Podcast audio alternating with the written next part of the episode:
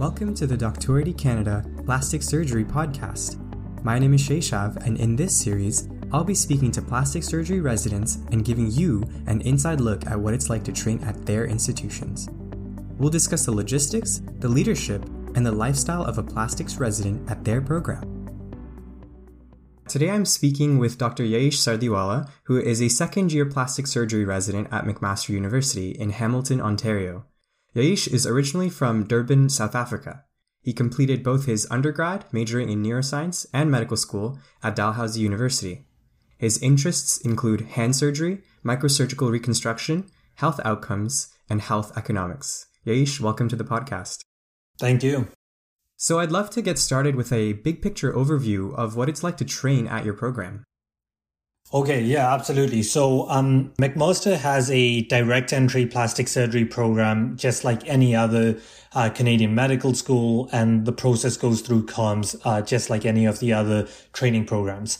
Hamilton is a big city, and McMaster has a a catchment area of over 2.1 million people. So you can imagine that between our uh, training sites, there's quite a large volume and we have almost one to one ratio of uh, residents to staff on, on any given rotation. I think the uh, important parts of this program is that we have diverse exposure because there's so many different faculty with fellowship level trained plastic surgeons in each of the significant areas that we require Royal College certification in. And we also have a large resident group. So there's significant contribution from our peers helping us along the way and um, providing us a lot of hands-on training from senior to junior residents. So, how many residents do you guys take at your program? So the uh, usual number of residents that we take each year varies between two and three in alternating years. These are the CMG spots that we have available. And additionally, there will be a IMG spot that's usually a Middle East trainee every second year. So what that means for the total number of residents that we have in our program, it can be anywhere from uh, 10 to 15, but it can get as many as 20 um, in, in a given year. Great. How much plastics experience do you guys get over the first two years? Yeah, so I, I think that's a really interesting question, and it's one where there's uh, there's a lot of variation between the programs. Uh, Mac has recently changed our curriculum, and there's been a revamping done in the past year. So in our first year, we mainly spend time off service, and we only do three months of plastic surgery at St. Joseph's Hospital, which is not our trauma site, but more of our elective surgery and uh, cancer site. So second year has been the year that's been revamped and we spend a total of eight months on plastic surgery, six months of this being at the Hamilton General, which is our level one trauma center. And then we also do two months of pediatric plastic surgery. And that's, that's been the big change that, that has come about. And while you're talking about the different sites, could you just tell me a little bit more about some of the main ones that you have access to as residents? Yeah. So the three main sites that we rotate through in, in our residency are St. Joseph's Hospital, which I've already mentioned. And then Hamilton Health Sciences is broken down into the adult side, which is the Hamilton General Hospital or HGH. And then there's the Children's Hospital that's also encompassed by uh, Hamilton Health Sciences that's called McMaster University Medical Center, or some people call it MUMSI. Now, going back to the experience as a resident, uh, what's the experience like when you're on non plastic services?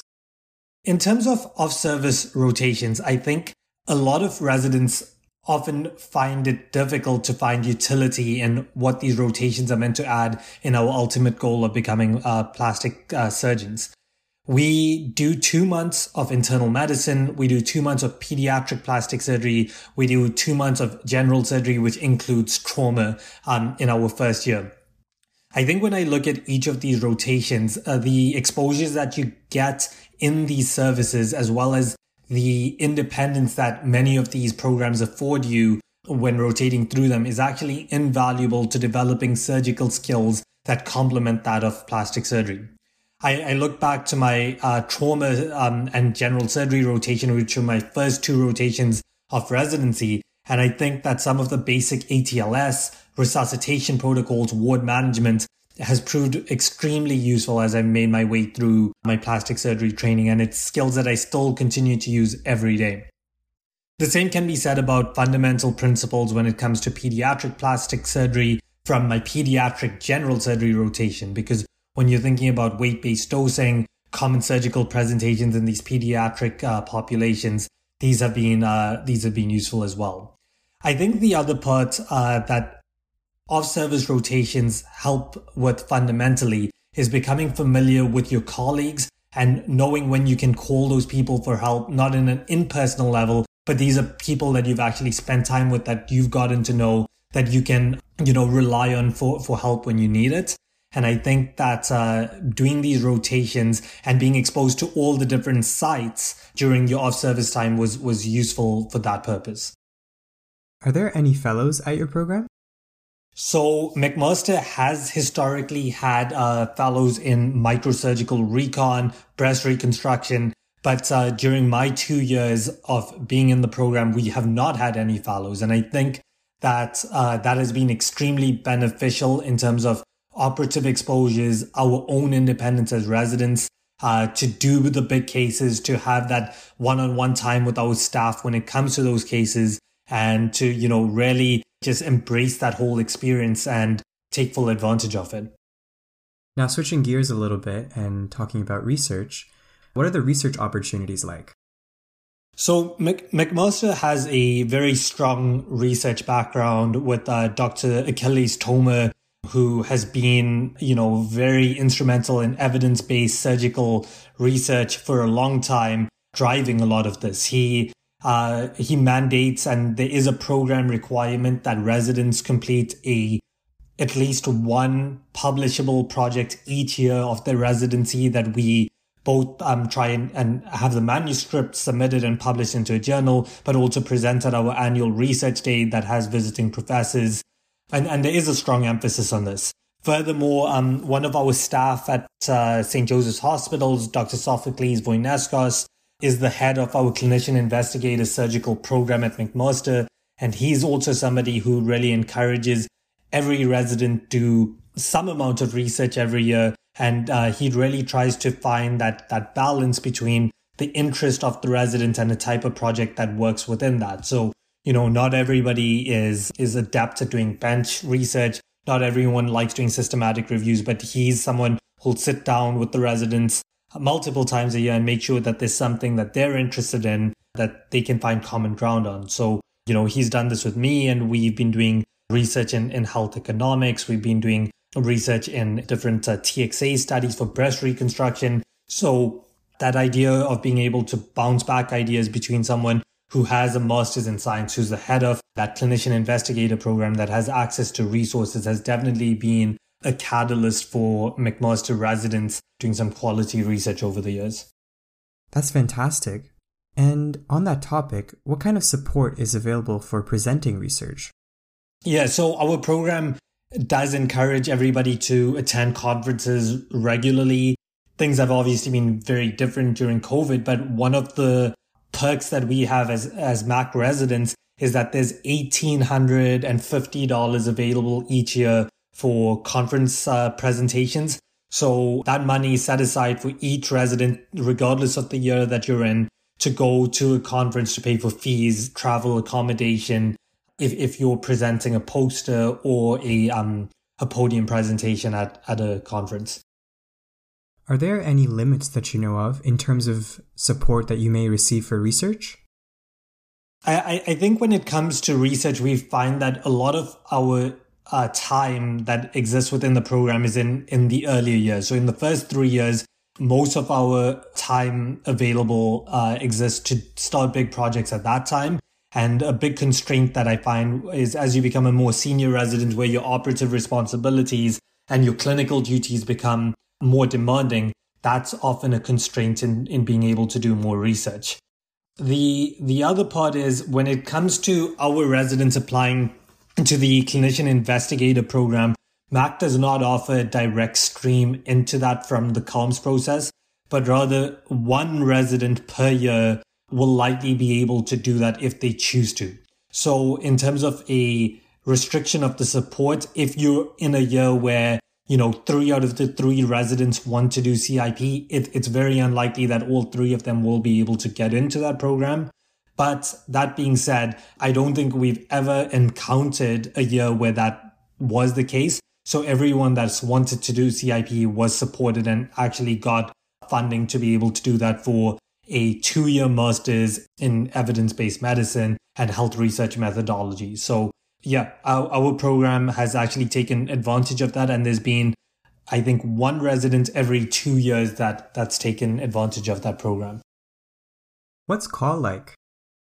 So because we have we have different sites, we we cover call accordingly. So there's a resident that would be on call for St. Joseph's Hospital, and then there'll be another resident who's on call for HHS, which Hamilton Health Sciences means that you're on call for the pediatric hospital and you're on call for the level one trauma center that is the Hamilton General.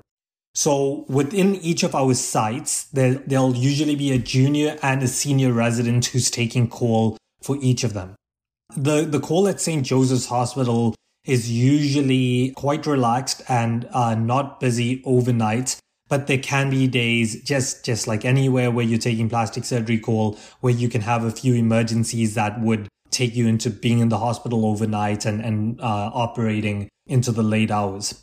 The, the Hamilton General, as, as I mentioned before, is a level one trauma center. And you can imagine that having a catchment area of 2.1 million people puts it into a similar boat that our other big trauma centers in Canada would have. So when you're thinking about Sunnybrook and you're thinking about Winnipeg, Vancouver, there, there's a similar amount of trauma that you see there. And as a the plastic surgery resident on call, uh, you'll often hear about a few motor vehicle accidents overnight. There can be gunshots, there can be stabbings that, you know, mandate you being there sometimes. And, and the other big part about the Hamilton General, it's also one of two regional burn centers in Ontario, Sunnybrook being one, the Hamilton General being, being the second. So you also, you know, if there is a major burn that's being admitted, you will have to be present for that uh, intake and to make sure that the resuscitations are appropriate and their um, the protocols are according to our burn guidelines are adhered to. So call call at the Hamilton General is busy and it can be quite uh, taxing, especially in your second year of residency where you're primarily responsible for a lot of those calls as the junior resident. You're seeing those patients, you're resuscitating them. So I, I would say that call is definitely busy, but it's also extremely rewarding because that that's where your formative skills in basic plastic surgery management, your your ability to function independently really gets developed. And without having that that experience, you, you may never develop that skills uh, compared to a program that may not have as much exposure as that. What is the allied primary health practitioner support like? Yeah, so I think a good way to, to think about this is in twofold inpatient support and outpatient support. Our inpatient support is, is most likely best represented by our, our burn trauma unit, which most of our patients end up in. And in that unit, we have um, our team of nurses that are more experienced than any of the residents. They've been there. The, the charge nurses have been there for 20 years or more. So they really are the people that you can count on, you can rely on. And they, they often help you when you're a bit lost and confused. They can be the ones that, um, that really show you what the, the, the most appropriate next steps are.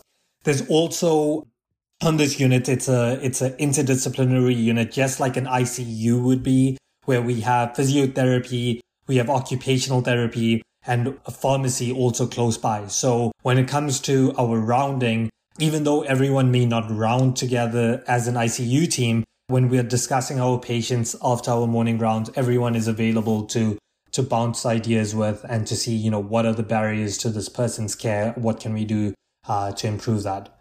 In outpatient settings, there's usually our hand therapists and occupational therapists that are uh, that are nearby at both sites, the general and at uh, St. Joseph's Hospital, to be able to liaise with to set up uh, splints, exercises, hand therapy, and uh, they're the ones that are that are most available that we work with uh, intimately. The uh, the nursing staff, of course, are available in in our clinics as well. So, we're going to switch gears a bit, and I want to know a little bit more about the opportunities that you may have for elective rotations. Yeah, so uh, at Mac, our residency is, is quite defined up until third year, and fourth year is where we actually have uh, some time set aside for electives. So there's two months available for electives of our choice, and it can be anything. So it can be in Canada, it can be abroad. It's, it's your pick as to what you want to do with those two months. And there's also a further one month community elective that we have in our fourth year. So that just has to be in a community setting. So a non, non tertiary care center. And uh, the other part of fourth year that, uh, and, and fifth year is we have cosmetic surgery rotations that are dedicated time. It's mainly with one of our faculty, Dr. Roger Short, who the residents spend time with on those cosmetic surgery rotations, uh, where you're, you have protected time to learn uh, aesthetic and cosmetic surgery. Yeah, so I'd like to ask more about that as well. What's the overall cosmetic experience like?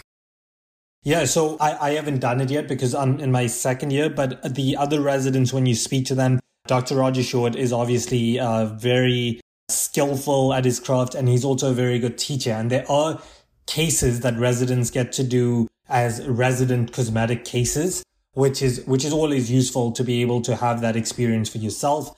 And, you know, the, it's obviously a, a more protected patient population because it's a lot of people's reputations that may be uh, on the line when it comes to cosmetic surgery. But because we have that unique experience, we actually develop uh, quite a good amount of exposure to it. And I think what the other residents also stress is that if you want to gain more of an exposure, those electives that you have in, in fourth year are a good time to, to gather more cosmetic experience.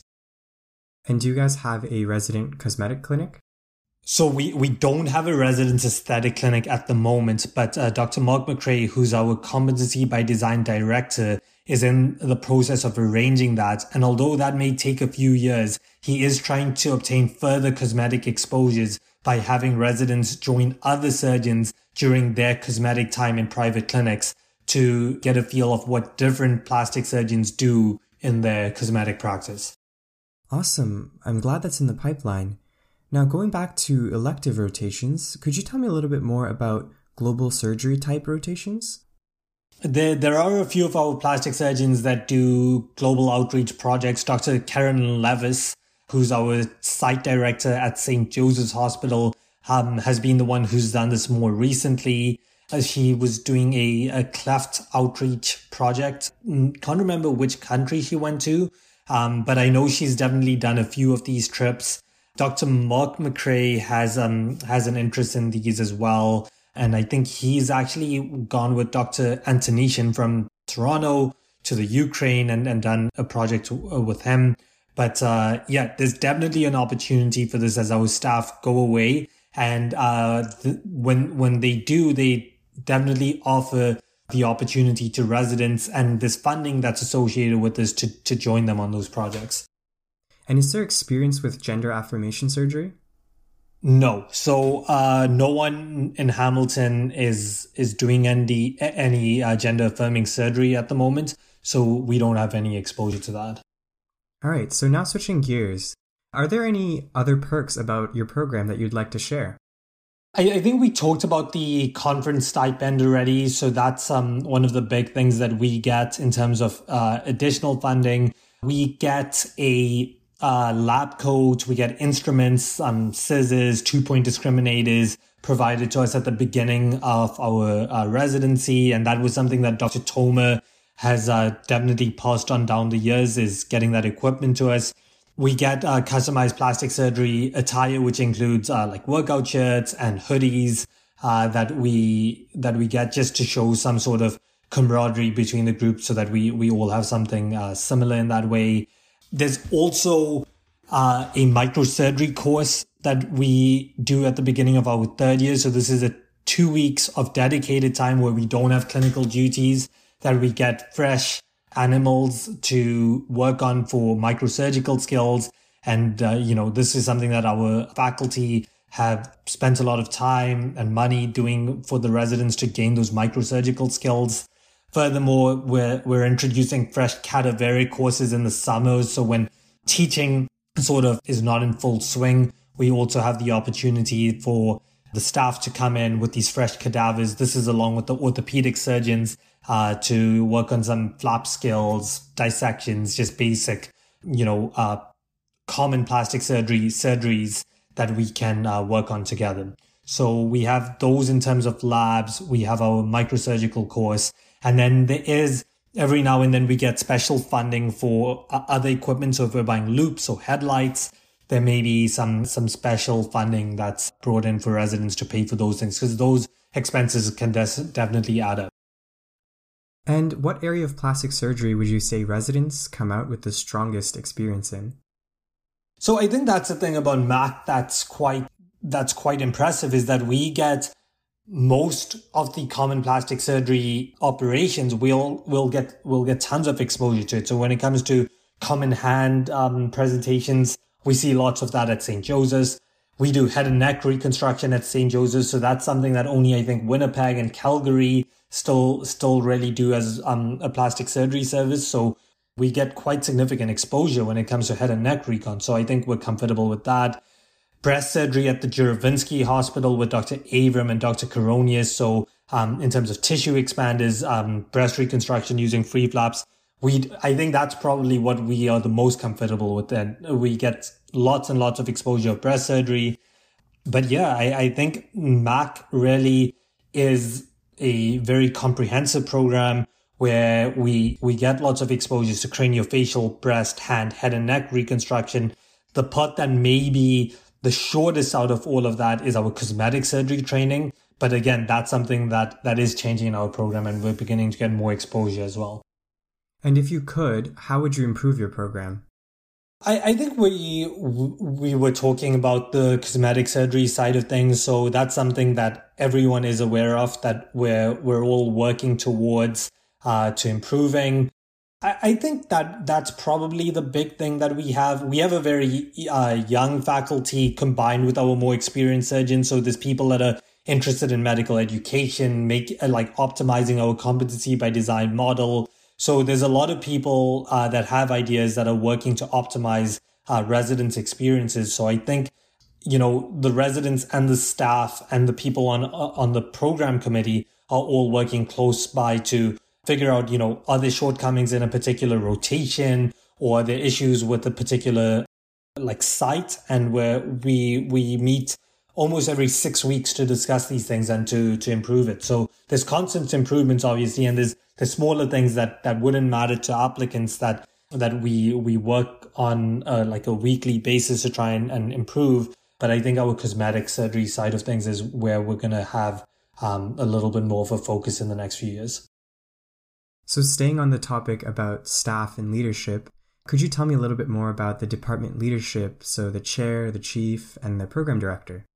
Yeah, so um, our chair of our division is Dr. Uh, Jamie Bain. So, uh, Dr. Bain is one one of the best surgeons, one of the best plastic surgeons in Canada, um, and he's a peripheral nerve specialist. Um, he's someone who the residents all love spending time with, love operating with them. And he's probably one of our best teachers because he lets residents think about cases, think about how the Royal College will be examining them on a particular topic. And he truly is somebody who cares about residents. So Dr. Bain is, is kind of everyone's mentor. He's an overall plastic surgeon and just a, a good person to, to be around who embodies a, a, an ethos that any surgeon would would be proud to have. So he's our chair, um, and he he'll definitely be around for a while. We have site chiefs. So our site chiefs for HHS, so the Hamilton Health Sciences, is uh, Dr. Ronen Avram. So he's the the old uh, program director um, who Dr. Matthew McRae took over from. Um, and Dr. Avram does a lot of breast surgery. So he's someone who's um, very approachable, who the residents uh, can really uh, you know speak to, and he's someone who'll who'll listen to to any issues that they're having. The site chief at uh, St. Joseph's Hospital is Dr. Karen Levis, so she's also one of the senior plastic surgeons that's available. Again, she's a very comprehensive plastic surgeon who does all kinds of hand, wrist surgery, um, as well as head and neck reconstruction. So she's again, um, she's one of the plastic surgeons who uh, the senior residents rotate with mostly, who gives them pearls about some the Royal College exam. She was the outgoing uh, chief examiner of the Royal College, so she definitely has insights into the exam and tries the best to prepare um, all the residents for this. In terms of our program director, I, I mentioned Dr. Mark McRae, who's our competency by design director, and his twin brother is Dr. Matthew McRae, who's our program director. So the two of them together uh, obviously work very close together. They're, they're best friends, um, they're twins. So the two of them uh, have really been instrumental and uh, in redesigning our curriculum, making sure we're meeting all these competencies and uh, really shaping our program up for the next step in, in Royal College training.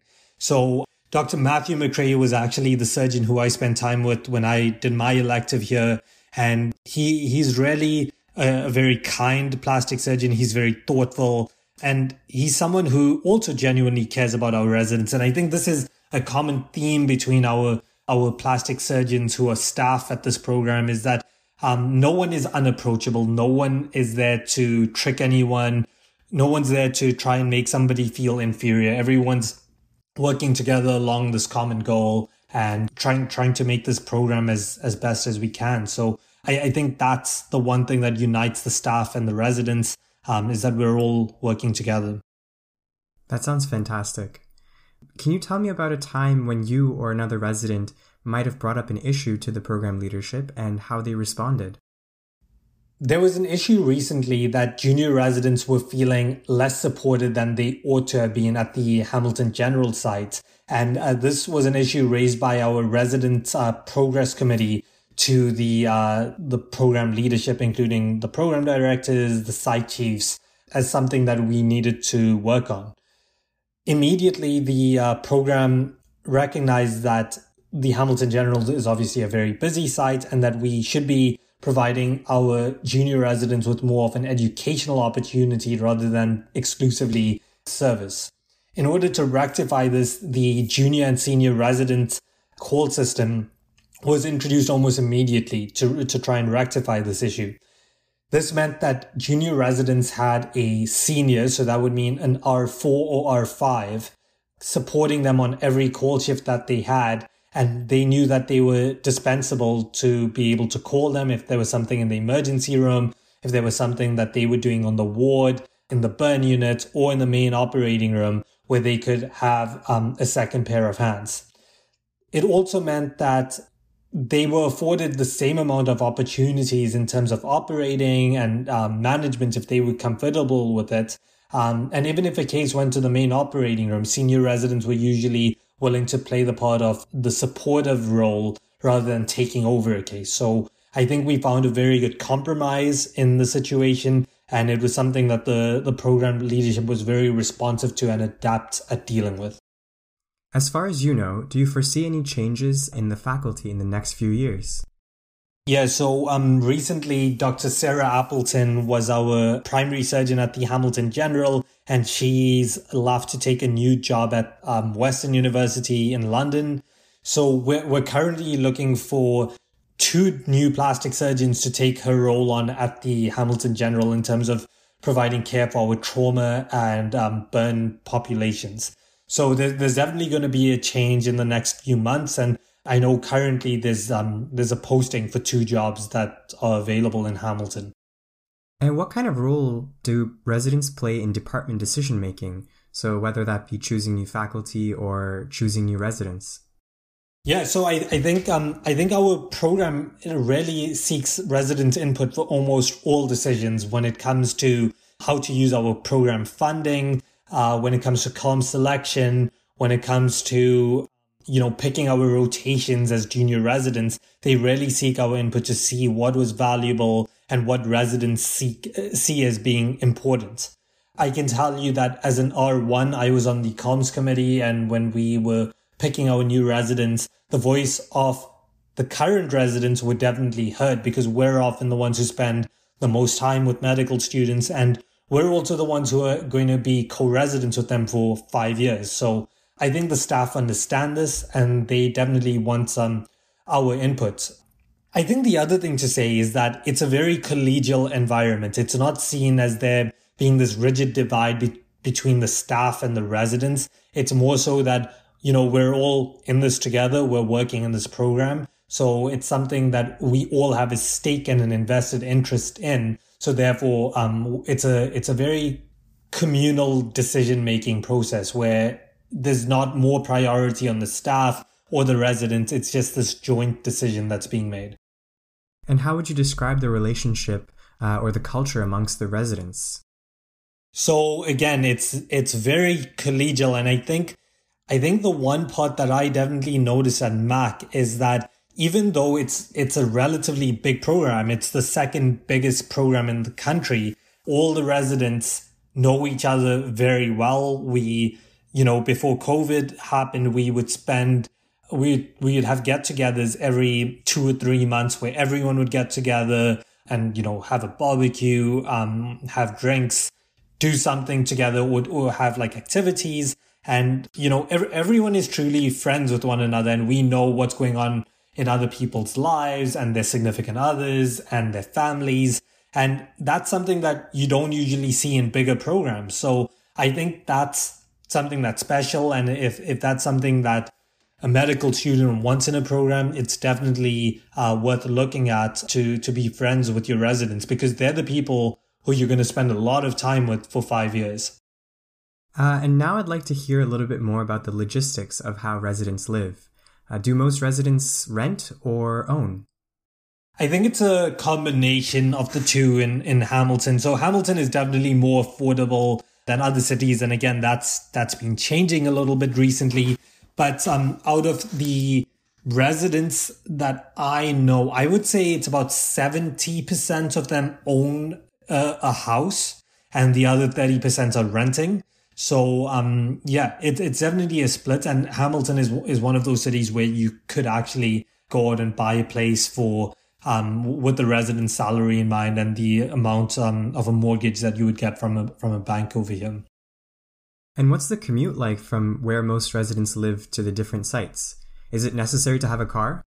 Yeah, so in Hamilton, you you would definitely need a car uh, just because we do citywide coverage uh, when we're on call at, at Hamilton Health Sciences, and the distance between the general and Mumsy is about 10 kilometers. So, in order to get between those sites, you could take an Uber, you could take a taxi, but it's just a lot more convenient if you had a car.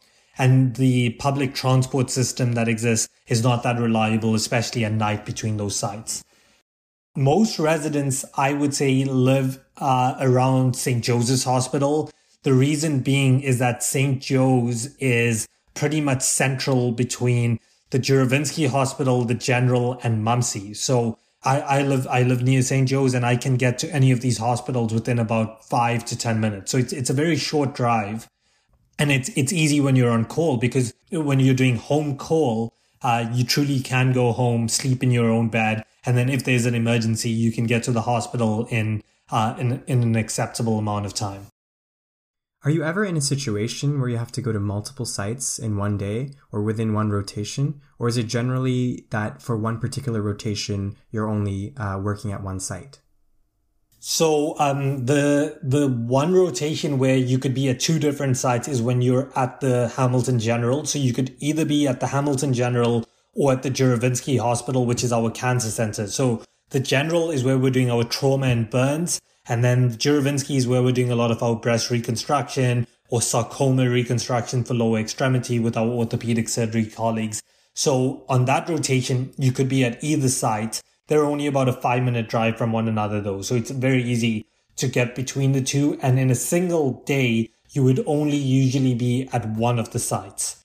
The difference is when you're on call and you're covering the city. So that means you're covering the Juravinski, you're covering the Children's Hospital, and you're covering the General, is you technically could be able to see consults at all three of those sites in a given night. The amount of times that that's happened in my two years is, is once. So it's rare for it to happen, but it, it can happen. And the other part is if there's uh, cases uh, like main OR cases at each of those sites. You could be operating in each of those sites on that night. And what is the breakdown of residents in terms of people being single, married, or having kids? So most residents are in relationships, I would say. There's one resident who's married with a with a child, and she actually had a child um, in the past year. So yeah, she she's been off for uh, maternity leave over the past year, and the program has been extremely supportive, and all the residents, you know, obviously love love the baby and are very supportive of her. And then I would say there's about maybe 30 or 40% of the residents that are single as well. So it's, it's a good mix of everything. Uh, there's only, I guess, one resident with a child in our program, but I, I don't think it's been an issue and no one has been, um, it's in no way been obstructive to progressing through residency, uh, for her. And what do you like about living in Hamilton? Yeah, so um, ha- Hamilton is a is a great city, I think, to to live in because there's it, I guess it depends on the type of person that you are, but you you have a lot of the amenities of uh, of being in close proximity to Toronto. So if you're a fan of theater, if you're a fan of uh, you know the ballet orchestra, you you can you can go to all of those shows when it's non-COVID times, and you also get a lot of the big uh, like music concerts, comedians that that you can also go and see in Toronto. It's it's not far enough away that you can just go there for a night, come back home. So you get those amenities without having that bustling lifestyle of living in, in downtown Toronto. So I, I kind of like that. I like having my own green space. I have, uh, I have a back garden. I have a trail that connects to the Bruce Trail right near my house that I can go for runs on. I can run on the rail trail. So there's, there's a ton of green space that, you know, you can do outdoor activities and you can go cycling. You, you can, you can go to the beach in the summer. There's, there's all of those things that, that exist um, really close by the the other part about Hamilton is it it has a very gentrifying restaurant scene as well as um like a good music scene uh, during during the summer as well when when things are opening up so if you know if if you're if you enjoy those things in some of your free time there's definitely like a plethora uh, of options available for it so it, it gives you i guess it gives you the the amenities of a very big city like toronto but it also can give you your space if you like having the ability to just escape, go for a run, play tennis like um, whenever you want without being stuck in traffic for a long time. You can just go and do those things. So that's most of what I wanted to talk about. Are there any final thoughts you wanted to leave us with, whether it be about the program or the process of choosing a residency? Yeah, so I, I think um you know I'm obviously still early on in my training um but I think the biggest thing as a medical student to consider and this is something that I really thought of um quite a bit when it came to to making my ultimate decision is you really need to think about um number one what what what is the surgical specialty or what is the specialty that's that's making you happy and why why is it making you happy i think that's one thing is just figuring out you know, what you want to do. And there's a lot of different pieces of information that go along with that. I think the, the next most important to, thing to me in deciding where you want to train is, you know, the city is important. Um, where your family is is important. Where your significant other is is important. And you can consider all of those things. But I think the part that's really stuck out to me is you need to look at the people that are in the program that you're applying to and seeing if you fit in with them. And what I mean by that is it's both the, the surgeons, the staff surgeons and the residents there and seeing if, you know, if these are your people. And what I mean by that is it's someone, are these people that you can see that you're going to be friends with, that you're going to enjoy um, hanging out with, that you can learn together with um, because you're going to spend a lot of time with them. And if you don't have that, you're going to rely more on your, on your family and your other friends to be your, your support group. But if your residents can also be that, um, that crutch at times, it, it makes, it makes residency a lot more pleasant and it makes, uh, you know, those late nights of operating with your friend, uh, a lot better rather than being like just someone who's your colleague. And I think, I think Mac has been very special like that um, in, in, in those terms for me because in those late nights, um, you know, I've I've always had one of my friends there with me, and it's been it's been amazing. Like you know, you you get food afterwards. You're um you're doing you're doing what you love.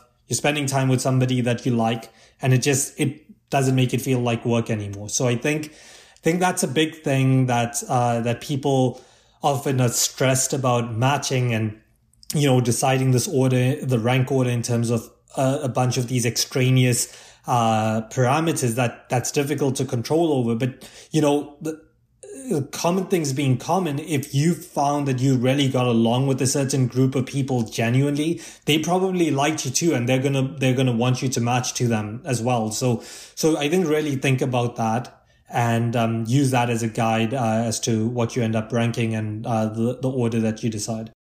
Thank you. That's great advice. And I was hoping to end with a question for our listeners.